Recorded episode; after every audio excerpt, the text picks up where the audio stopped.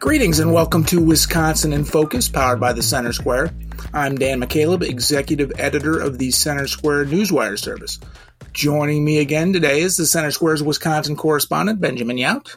How are you, Ben? Recovering slowly. If you ever have the option, Dan, don't break your shoulder. It's not fun. You you, you get a lot of looks and people help you open doors, but uh, the downsides of, of a broken shoulder, Uh, no, no me gusta. I can imagine there's probably plenty of downsides. You were sharing with me, Ben, in pre-production that your doctor says it'll be at least six months before you can raise your shoulder above your head. I can't even imagine. Well, and it could be even longer if I want to like lift weights. He's like, well, so if you want to get back to the gym, and I said, Doc, come on, who are you kidding? The gym, I'm, huh? I'm going to the gym. uh, I, I, I go to McDonald's, yeah, the mall, yeah, the the, the bar, yeah, but the gym, come on. Come on. Like, no, yeah, it's. Uh, It is. It, this is why if you get hurt when you're in your twenties, you bounce back. You know, there are times I feel like a racehorse that they may just lead me out to pasture and leave me. Well, hoping for a speedier than six month recovery, Ben, but let's get into it. The uh, debate, debate over whether to allow biological males to play female sports is raging across the country, of course, including there in Wisconsin.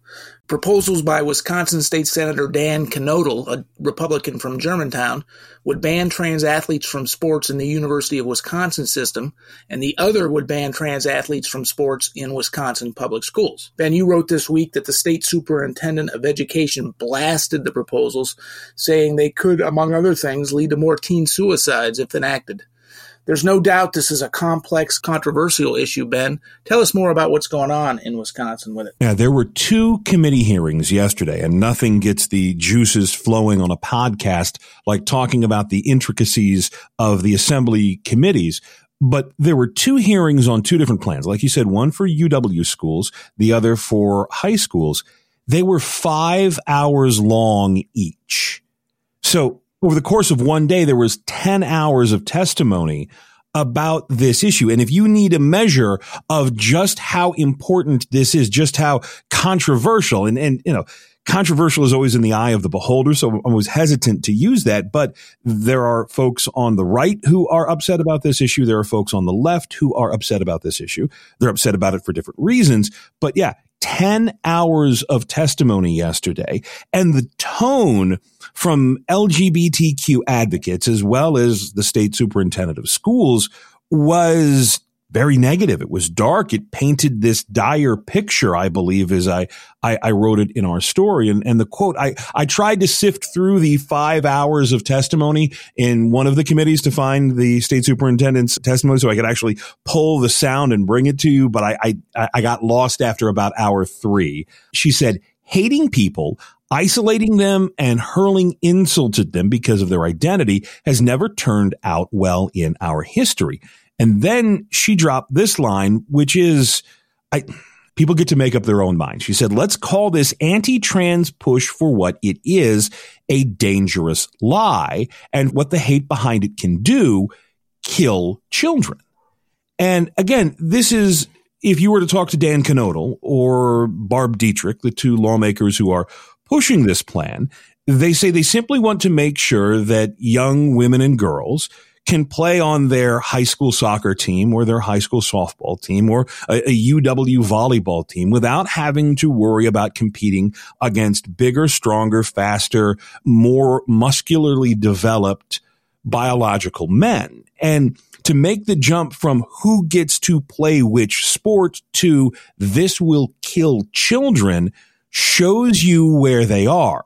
There's no middle ground on this. There's no agreement on this. This is not one of the deals like you see at the Capitol, every Capitol across the country, where there can be some agreement, right? Uh, well, I, I think we should have taxes at seven point two five percent. Well, you think we should have taxes at four point nine percent. Let's meet in the middle. There will be no meeting in the middle of this because this is an issue where you have one side saying children will die and you have the other side saying biological women and girls deserve to be protected in their own spaces. And the advocates, the experts, the people who spent five hours talking with lawmakers yesterday do not see eye to eye and they do not agree. Those are the stakes. They are stuck and no one is moving. Now, for these specific pieces of legislation, I fully expect that they will pass both the Assembly and the Senate, and Governor Evers yesterday made it clear that he will veto them the second they reach his desk. He's done this before, and he will do this again. So you never want to say that the debate at the Capitol is all for naught, but this one is not going to end up with a new law. In fact, it's probably only going to further entrench both sides, the side that says making sports for biological girls for girls only is good, and the side that says making biological girls sports for biological girls only is going to kill kids. It's, it is a huge gulf. Yeah, and going back to the very acidic rhetoric from the uh, state school superintendent, I don't know how you, you can't possibly find middle ground when these two opposing sides are so well entrenched. I will argue, though, that there are plenty of people in the middle, in the political center, maybe a tick left, maybe a tick right, who, who would say this is a debate that should be we should be having. Uh, no one in in this middle anyway, no one wants to you know discriminate against transgender youth, but there are legitimate physical concerns when it comes to biological males who identify as females playing women's sports. We've seen examples of it across the country where biological girls have been at least slightly injured when competing against biological males who um, identify as. I think it was in Kentucky where it was a volleyball match and a, a, a trans athlete was playing against the girls on the girls team. And this athlete jumped and spiked a ball and smashed it off this young woman's face. And you're, you're exactly right. And this is where sort of the debate is in Wisconsin, that you have an awful lot of people who say, if you're trans or you want to follow your identity, great, wonderful. But there is a difference between saying, let's be tolerant, and how do we deal with biological men who want to go into the women's locker room? There was a case over in Sun Prairie, just outside of Madison, where a, a trans woman, a biological man, still had his hangy-downy parts, was in the shower after gym class with a handful of fourteen-year-old girls. Now, these are the things that legislators never thought they would have to legislate. These are the kinds of new policies and state laws that five years ago, no one would have ever thought they were going to have to put this into state statute. But now we are, and, and, and it is a very difficult thing. And you're right. There is a difference between tolerance and acceptance and allowing people to live their best lives, gender policies in general, and then these specifics of sports and locker rooms and safe spaces and who gets to go where. And, and that, that is why this is all so difficult from a legislative standpoint, because, and this goes for almost everything, and you know this from your years of covering government, whenever you put something down on paper, whenever you say, okay, here's the law, here's what you can do, you have to be very careful, because anything that's not in that law, well, now do I get to do that or, or, or do I get to not do that?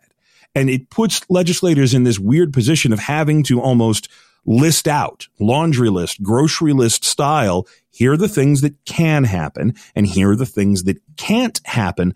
Otherwise, you get confusion in the law. That's when it goes to the courts, and that's when we just launch off. You want to take a look at the abortion debate, take a look at the election debate here in Wisconsin, and you can see what happens when there is any kind of wiggle room in state statute and, and just sort of the bag of snakes that that can open up that lawmakers have to somehow figure out how to put back in. Yeah, and, and regardless of, you know, if the, the legislature, let's just assume the legislature passes it. Governor Evers has already said he will veto it. It will go back to the legislature for a potential veto override. Regardless, it's probably going to end up in the courts anyway, as it already has in some other states across the country. Ben, I don't envy you having to cover this issue, but it is going to be an important one going forward in Wisconsin. But that is all the time we have. Readers can keep up with this story and more at the center square dot com. For Ben Yount, I'm Dan McCaleb. Please subscribe, and thank you for listening.